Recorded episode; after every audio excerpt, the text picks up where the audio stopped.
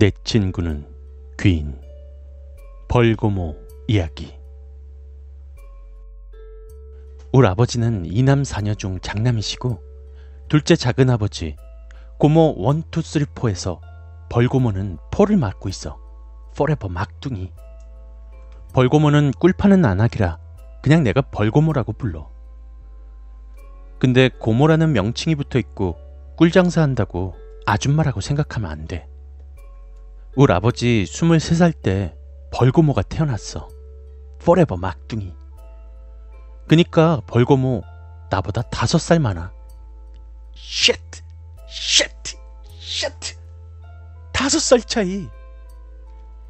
20대가 돼서는 별 차이 못 느끼겠지만 10살 차이 반토막. 고놈 참 웃겨. 나 다섯 살 때 벌고모 열 살. 고모 책가방 맨다고 깝시작. 나열살때 벌고모 열다섯 살. H.O.T 브로마이드에 낙수 한번 했다가 나 생매장 당할 뻔. 그리고 나 열다섯 살때 벌고모 스무 살. 10대와 20대의 텀을 네가 아내 만해. 고모 말이 나는 그냥 웃긴다. 그러다가 내가 스무 살이 되고 나이 먹고 외로웠던 벌고모. 봄나물 같은 나랑 친해져서 회친하고 싶었나? 슬슬 내게 접근하기 시작했고 결국 내 친구들과 함께 가졌던 술자리판에서 그동안 찢어진 앙금에 박음질을 하게 됐어. 광희는 늘 자기 인생 롤모델 남성상이 무하마드 알리면 여성상은 벌고모라고 했어. 내가 보기엔 시즌마다 얻어먹는 꽁꿀에 감동해서 아부 떠는 것 같지만 아무튼 벌고모에 대해서 심층적으로 파헤쳐 볼게. 벌고모는 이상하게도 자기 말에 동감해주면 뭔 개똥 같은 성격인지 꼭 반대로 해. 예를 하나 들자면 나 고3 때 벌고모가 가족들에게 자기 남자친구를 소개시켜줬어. 모두들 벌고모가 데려온 남자를 보고 입에 침이 마르게 칭찬을 했거든. 뭐 내가 봐도 괜찮았고 분위기는 당장이라도 손잡고 식장으로 들어갈 기세였어. 근데 벌고모 4일 뒤에 남자랑 헤어졌어. 우리 엄마가 아이고 왜 그랬어 하면서 물어봤어. 그러니까 벌고모가 누구나 다 괜찮다고 느끼는 남잔 싫어요. 헐 이런 그럼 벌고모랑 김대리를 이어줄 걸 그랬어. 무튼 벌고모는 모두가 yes라고 할 때 no를 외칠 줄 아는 그런 여자야. 벌고모는 편해도 대놓고 해. 광인한테 벌꿀 한 통 보내면 귀인한테는 세 통 보내는 정도? 남인한테는 넌 이쁜 짓 할 때까진 얄짤 없어. 하면서 여태껏 한 통도 안 보내줬어. 아, 슈발. 그럴 땐 내가 다 민망해서 연탄불 위에 오징어 황진이 춤추듯이 오그라들더라고. 그치만 벌고모가 귀인을 유달리 이뻐할 이유가 있었어. 오늘은 그 얘기를 하려고 해. 벌고모는 평생 시집 못 갈 줄 알았는데 재작년에 결국 그 4일 만에 헤어진 누가 봐도 괜찮은 남자한테 시집을 갔어. 현재도 벌 부부는 꿀장사를 옥신각신하면서 나름 잘 꾸려가고 있어. 근데 그것도 장사 미천 하나 없이 우리 아버지께 손 벌려서 시작했거든. 그러면서 얄밉게 한마디는 꼭 하더라. 오빠 투자할 줄 아시네? 나는 분명히 봤어.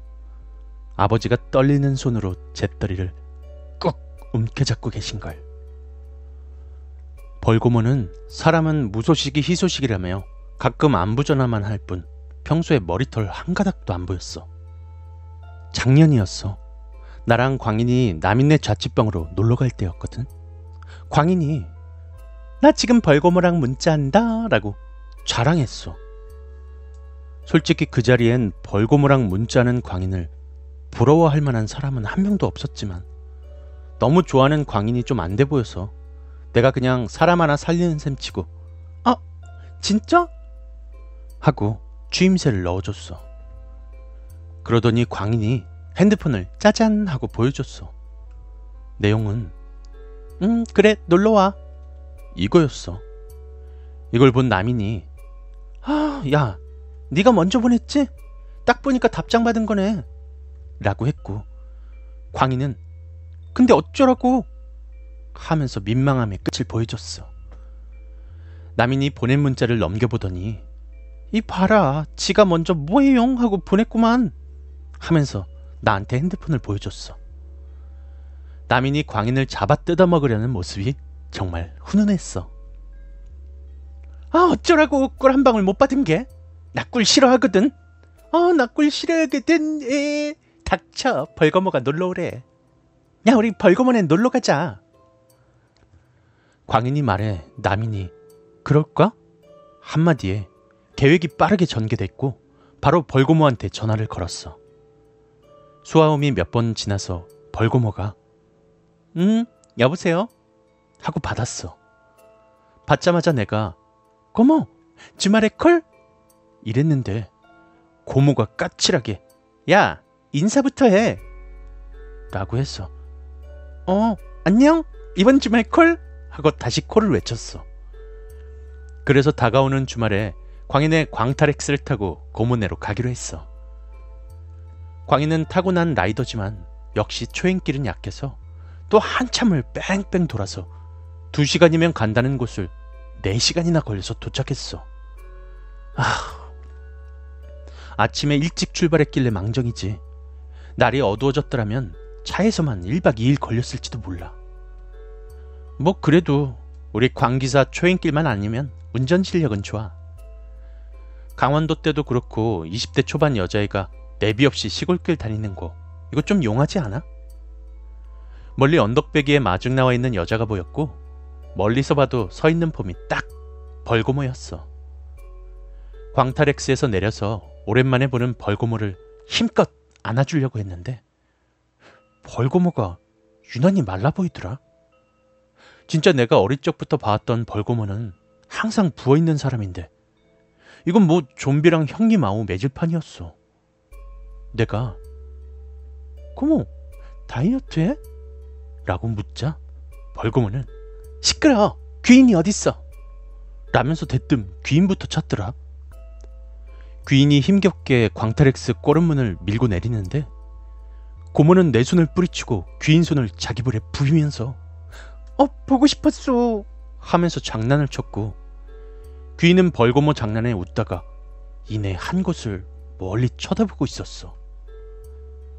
그 와중에 광희는 지는 본 척도 안 해준다고 또 삐져 있었지만 벌고모 따라서 집으로 들어갔어. 고모가 사는 집은 그때 처음 가봤는데 꽤 넓고 2층까지 있었어.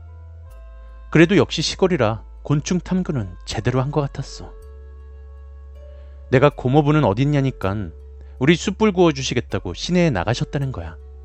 아, 눈물이. 숯불구이 너무 좋아. 고모는 꿀 안악답게 우리에게 꿀을 혼합해서 만든 각종 먹거리를 내놨지만 그 달달함에 눈이 돌아간 광인이 개눈 감추듯이 10분 만에 다 처먹어버렸어. 이때 난 진심으로 광인은 손도 빠르고 입도 빠른 괴물이란 걸 새삼 느꼈어. 좀 뒤에 고모부가 왔어. 고모부는 어릴 적에 복싱을 취미로 두고 있어서 광인이랑 제일 친해. 광인이 제일 먼저 반갑다고 고모부 배를 쳤어.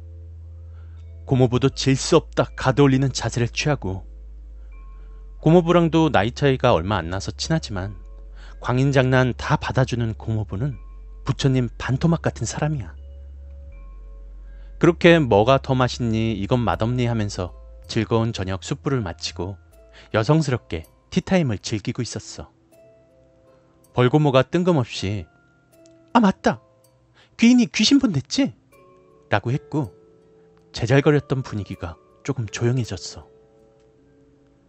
계속해서 벌고모가 우리 집 뒤편에 흉가 하나 있는데 동네 사람들이 거기서 하도 귀신을 봤대. 있나 없나 확인해 볼래? 귀인이 내일 아침에 가볼게. 라고 했지만 벌거머는 계속 어 지금 가봐.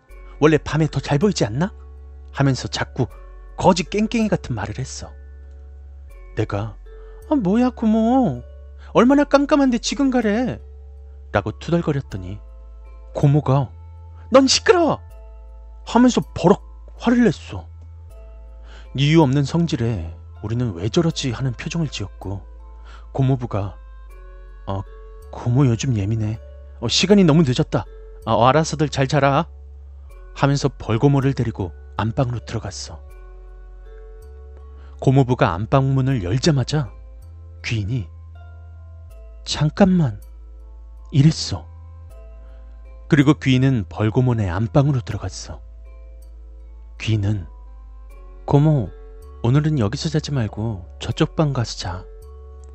라고 했고 벌고모는 뭐라고 대꾸하려다가 귀인 표정에 쫄아서 알았다고 하고 귀인이 일러주는 방으로 들어갔어.